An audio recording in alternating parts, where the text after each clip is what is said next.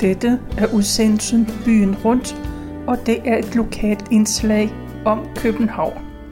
Mit navn er Tove Christensen, og jeg har været på hjemmesiden dengang.dk, og der har jeg fundet en artikel, der handler om 2. verdenskrig på Nørrebro. Og det handler om dem, der gik over på tyskernes side, og dem, der kæmpede imod tyskerne. Her i 2020 markerer vi 80 år for den tyske invasion og 75 år for Danmarks befrielse. Perioden 1940 til 45, det var for længe siden, og de fleste, der har oplevet det, de er borte. Men det er fem år, der stadig bliver mindet. Men måske er det ikke alle steder, der mindes dem med lige stor stolthed. Der var et par tusind frihedskæmpere, som var skyld i, at de allierede alligevel stolede på os. Men efter den 4. maj var der pludselig 50.000, der gik med armbind. Og besættelsestiden, den er kilden til mange løgne. Der var ting, man ikke talte om, for tiger og fordrejer. Danskerne vil gerne fremstå som et land, der var tapper under 2. verdenskrig, og fremstå som modige, helteagtige og idealistiske. Som vi skal høre, så er det ikke hele sandheden, at det var alle, der var sådan. Allerede tidligt under besættelsen var politiet efter kommunisten Børge Havmann. Han var flyttet til Husumgade og skulle hente sin skjorte hos rullekonen. Her havde det danske politi holdt vagt i 11 dage. Men det lykkedes for rullekonen at advare ham, og så begyndte hans nomadeliv. Politiet fik lige fat i en skræddermester på Nørrebrogade. Skræddermesteren havde flyttet med kommunisterne, så han blev taget med. Og så kommer vi til den 22. juni 1941. Der var kø foran bagerbutikken på hjørnet af Renshavsgade og Griffenfeldsgade. Der blev brødmærker omvekslet til søndagsrundstykker. Der lagde folk mærke til en masse af danske betjente. De brød ind i kommunisternes kontor i Griffenfeldsgade 50. En masse kasser blev smidt ud i den ventende salatfad. Kommunisterne havde ellers nået at få brændt medlemslister og abonnementslister med mere. Men det danske politi havde allerede adresserne. Disse kommunister var allerede i flere år blevet overvåget, også i samarbejde med Gestapo, inden de kom til Danmark. Egentlig vil tyskerne kun have en liste på 50 navngivende kommunister. Men det danske politi de fik fat i omkring 300, og det var tyskerne glade for. Kommunisterne blev lovet guld og grønne skove, da de blev interneret i Horserød-lejren. Men en masse blev sendt sydpå, og mange kom ikke tilbage. Og man kan spørge sig selv, var grundlovsbruddet blevet presset ned over hovedet på danskerne? Axel Larsen var man også ude efter. Han boede på Blågårdsgade og havde lagt skægget stå. Han kaldte sig for lærer Carlsen, og dansk politi holdt en lejlighed på Tagensvej under observation og så fik man ellers fat på ham. I jagten efter sensationer, så udnævnte BT ham som stikker. Aktuelt fulgte efter og fortalte, at han i 130 tilfælde havde angivet sine kammerater. I begyndelsen var der modstand, og det blev gjort som herværk imod nazibutikker. Ruder blev knust. Man havde tændt ild på en klud og smidt det ind i butikkerne. Kommunister de blev hos Dr. Kims i Hillerødgade undervist i, hvordan man fremstillede brandbomber. Og oppe under taget i ejendommen i Tømmergade lå der et våbenlager bestående af fire brandbomber og en flødekande med benzin. Det blev brugt mod en sabotageaktion mod en skibsværft i Nordhavn. En af de første sabotageaktioner det skete i Bjelkes Allé mod en tysk transportorganisation. Hans Petersen havde fremstillet en hjemmelavet bombe. Og dansk politi fik fat i ham, og de tyske myndigheder forlangte ham udleveret, og de dømte ham til døden. Han blev dog benådet til livsfarlig tugthus. Og der var selvfølgelig også bødler på Nørrebro. Det var sådan nogen, som gik tyskernes ærne. Og lad os præsentere to af de mange, der var. For det første, så var der Christian Kjærgaard Rasmussen. Han var egentlig dømt til døden, men blev benådet. Og halvandet år efter sin dødsdom, der blev han fundet myrdet. Han tilhørte den gamle Laurensen-gruppe, der havde meget på sin samvittighed. Han var uddannet slagtersvend hos sin svigerfar på Nørrebro. Familien var kendt for at være nationalsocialister. Og Christian blev gruppeleder for DNSAP's ungdomskorps. Christian blev marinevægter. Han kom til Schalburg-korpset, hvor han avancerede. I terroraktioner har han været med til at dræbe landsmænd. En anden af bødlerne fra Nørrebro, det var Helge Rudolf Kiel.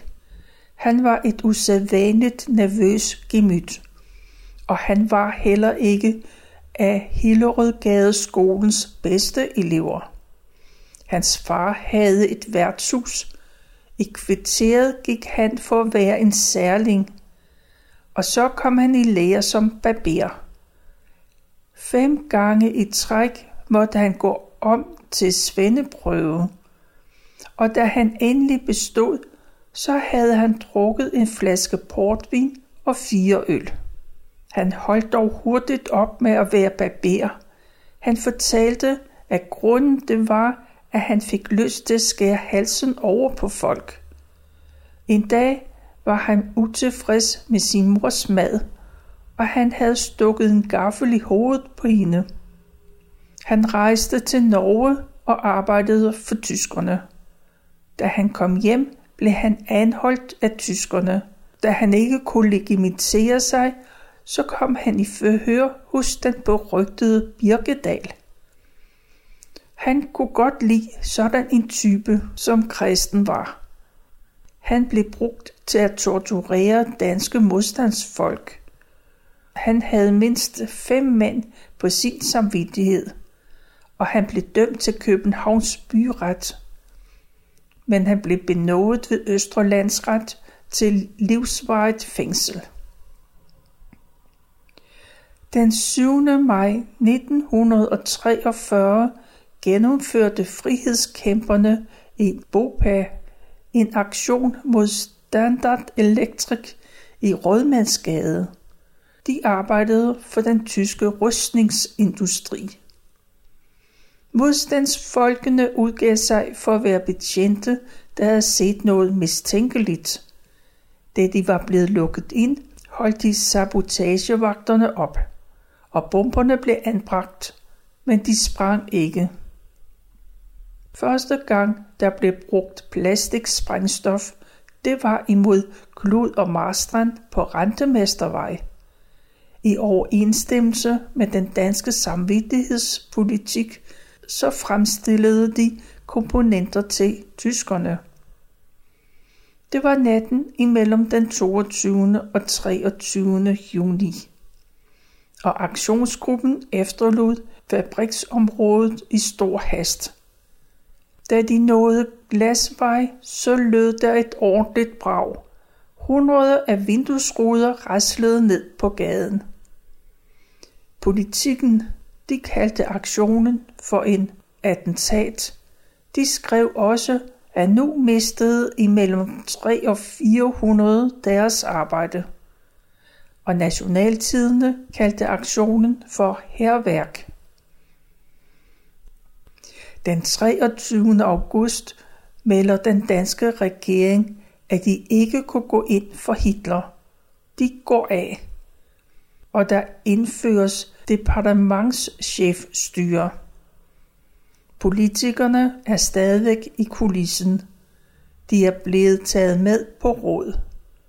De har stadigvæk medindflydelse, men dog uden at tage ansvar for tyskernes bosættelsespolitik.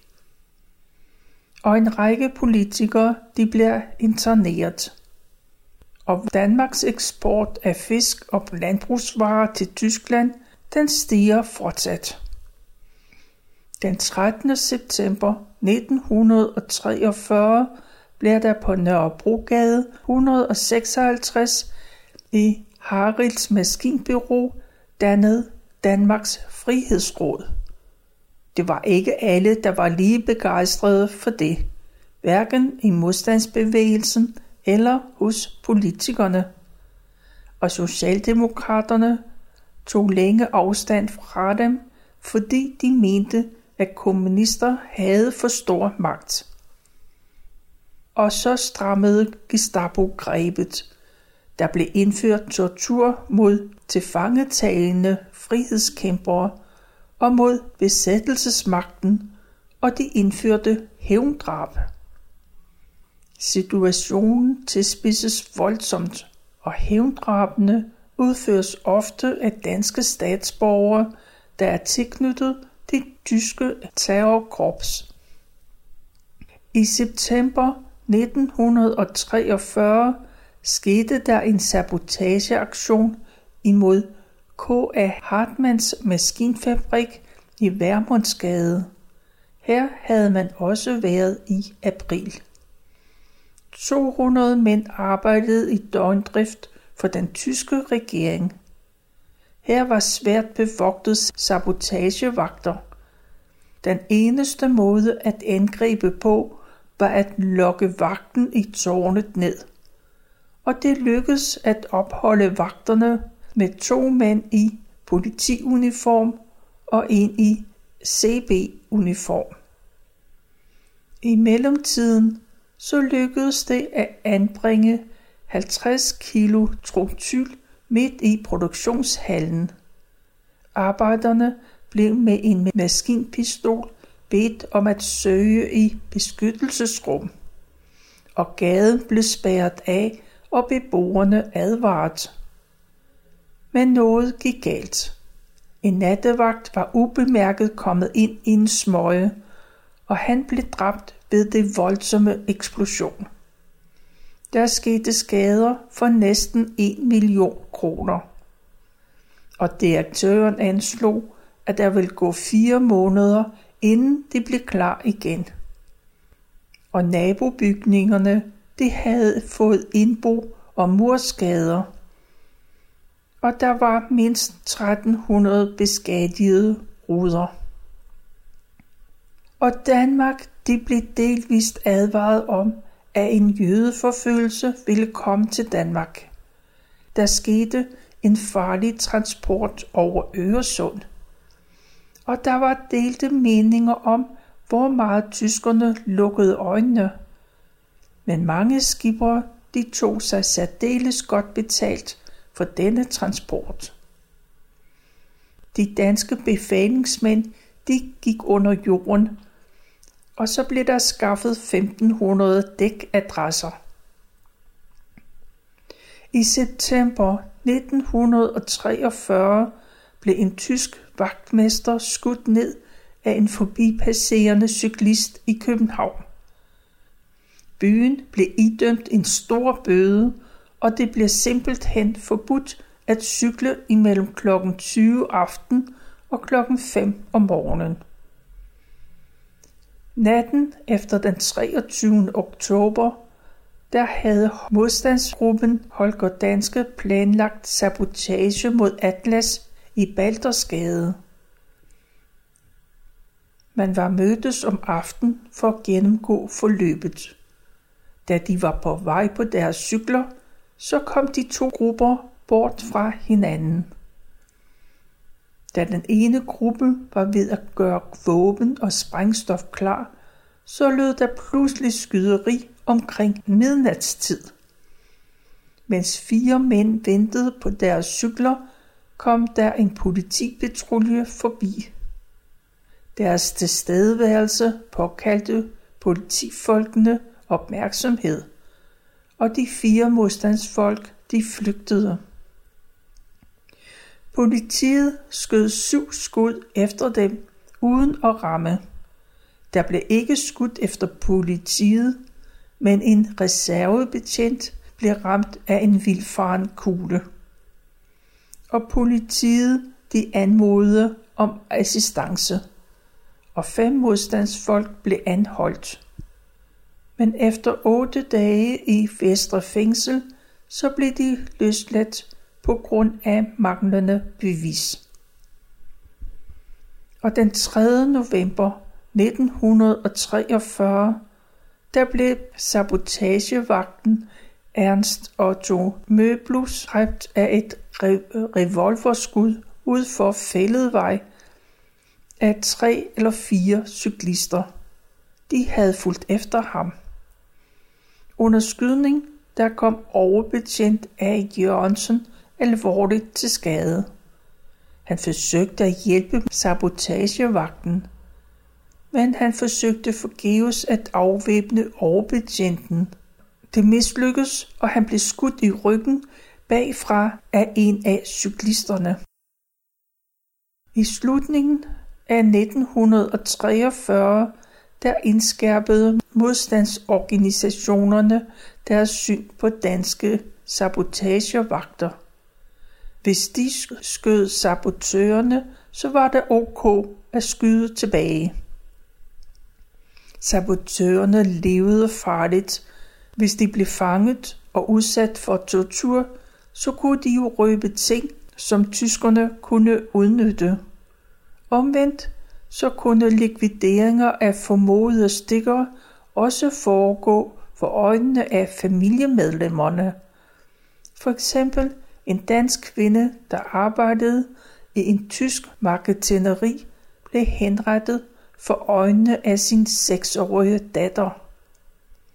På Østerbro fik underboen besøg af en treårig pige en morgen. Far og mor ville ikke stå op og lave morgenmad til hende. Og da underboen kom op, så hun dem ligge i en stor blodpøl. De var skudt af modstandsfolk. Og så skal vi høre om nogle blodige dage på Nørrebro. Det var de to dage, den 30. juni og 1. juli 1944. Og det gik voldsomt for sig. Det var ikke alle, der var så modige som i Café Runddelen, hvor en række tyske soldater kom ind og bestilte øl. Men verden sagde, at man havde udsolgt, og de tyske soldater de gik uden at lave ballade. Der var varmt på Nørrebro i dobbelt forstand. Dagene mellem den 30. juni og 1. juli 1944 var nok nogle af de blodigste på Nørrebro nogensinde har oplevet. Beboerne på Nørrebro vågnede op med et budskab om, at otte medlemmer af Hvidstensgruppen var blevet henrettet dagen forinden. Budskabet fik sporvognspersonalet til at nedlægge arbejdet. Og ved tiden den 30. juni så fremlede der med mennesker på Nørrebrogade. Man begyndte at bygge barrikader mod vejen, og arbejdsvogne og en masse andet materiale blev anvendt. røde faner med hammer og sejl, de flagrede på barrikaderne. Mængden var ophidset, og politiet affyrede skræmmeskud.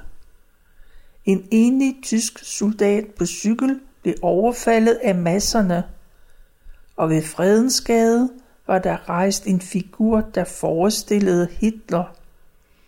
Politiet var dukket op med 15 mand, men det var slet ikke nok. Man trak sig tilbage til Fælledvej, hvor man ventede på forstærkning. Mellem Stengade og Griffenfeldsgade, der brændte et mægtigt bål. Kommunens store redskabsvogn stod på en blågårdsplads. Den var blevet hentet til Nørrebrogade og væltet om på siden. Der var også tændt bål på Kapelvej, og en masse fødevarer og tobaksforretninger var blevet plyndret, og situationen udviklede sig mere og mere. En mand blev overfaldet. Der blev med stor kraft kastet en stor sten mod hans hoved, og han var dræbt på stedet. Man sagde om ham, at han var stikker. I Renshavsgade foran en slagterbutik, der tilhørte slagter Trebin, var der opløb. Pludselig lød der et brag. Ruderne var knust. Tre eller fire mænd sprang ind i butikken og kastede spejepølse, rullepølse, leverpølse og kødpølse til folk. Butikken blev ikke bare plyndret, den blev også ødelagt. Alt, hvad der overhovedet kunne slås i stykker med hænder, ved spark eller hakke og med koben, blev totalt knust. Denne slagter havde nazistiske tilbøjeligheder. Da man var færdig her, så gik man over til en bagerbutik på hjørnet af Rensovsgade og Skyttegade. Den blev også kåret som nazi-butik. Vinerbrød, kiks, ispinde, smør og fedt blev mere eller mindre fordelt imellem de tilstedeværende, inden butikken skulle ødelægges. Men pludselig så lød det, tyskerne kommer. Og så blev råbet til Bulldog. Det var det store varehus på hjørnet af Ravnsborggade og Nørrebrogade. Først så blev der plyndret. Ruderne blev knust og inventaret smidt ud i et stort bål på Nørrebrogade. Man kaldte varehuset for en nazirede.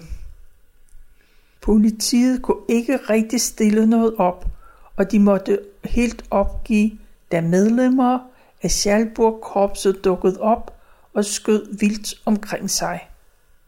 De dukkede op med maskinpistoler og ud af vinduerne af bilerne, og tre mennesker døde under den aktion. Et par skovvogne med politi dukkede op, og folk forsvandt midlertidigt fra Bulldog. Men de vendte tilbage, og nu bliver der også sat ild til varehuset. Millioner af varer gik op i lys lue. Branden var omfattende og havde allerede fat beboelsesejendom på Ravnsborggade. Og brandvæsenet blev nægtet adgang, og politiet forsøgte at redde, hvad reddes kunne. Henne på Sankt Hans Torv lød der nogle maskingeværsalver. Det var fra de tyske bombemaskiner, som sendte nogle salver mod folkemængden. En halv snes mennesker blev under den aktion enten dræbt eller såret. Kort efter kom en tysk lastbil. Kuglerne vinede hen over fælledvej. Folk skyndte sig ind i porte og ind i gadedøre. En Schalburg-mand, som havde vist sig i civil, blev klædt af af mængden. Nøgen måtte han løbe spidsrod til Schalburgborgen på Blejdomsvej. Mange butikker, der ikke nødvendigvis var nazibutikker, var også blevet sat i brand, og omkring varehuset stod kun de røgsværtede mure tilbage. Klokken 17 var der brand i Palsbøls konfektionsfabrik i Stengade 38. En halv time efter var der brand i Lysdals konfektionsfabrik. Og ved 18-tiden kom en hestevogn uden heste foran fra Griffenfeldsgade med en masse høballer, der var sat ild til. Vognen blev væltet på Nørrebrogade, og de brændende høballer rullede hen ad Nørrebrogade. Pludselig lød der en voldsom brag. En dreng hoppede rundt med en væltet hul i låret, og der hang kødtravler ned. Ude midt på gaden lå en ung mand og nærmest svømmede i blod. Han var revet i stykker under en voldsom eksplosion. På modsatte gadehjørne lå en kvinde var to-tre mænd gennemvædet af blod. Deres kroppe, arme og ben var gennemskåret af splinter. Tyskerne havde opstillet kanoner, der tilfældigt skød ned af Nørrebrogade. Vidner berettede om 12-20 døde. Og i butiksdøren til en chokoladefabrik lå en festet kvinde. På vejen lå hendes cykel sprængt i tre dele. Der lå mange døde og kvæstnede rundt omkring i opgange og på sidegader. Der gik uendelig lang tid, før en enlig ambulance dukkede op. Den blev fyldt op med sårede og døende mennesker. Noget senere kom et par ambulancer mere, og resten blev kørt væk. Gader og fortorve var overfyldt med blod. Klokken 19.25 meldes om flere sårede ved skydning på Nørrebros grunddel ved tysk maskingevær. På hjørnet af Griffenfeldsgade og Nørrebrogade skød det tyske politi. Klokken 21 var der herværk på Stella Nova i på Nørrebrogade 32. Inventaret var blevet slæbt ud på gaden og brændt. En tysk uniform blev hængt på et stativ og stillet ud på gaden og antændt. Det betød, at tysk politi skød vildt omkring sig. Tyskerne kørte rundt i kvarteret og beskød tilfældige. Klokken 22.30 var der forholdsvis roligt i kvarteret. Men balladen fortsatte de næste tre dage.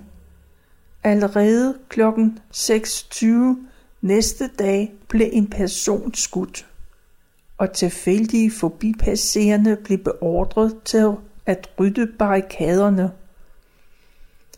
Der stod kanoner på Nørrebrogade, på Sankt Hans Torv, på Blågårdsgade og andre steder.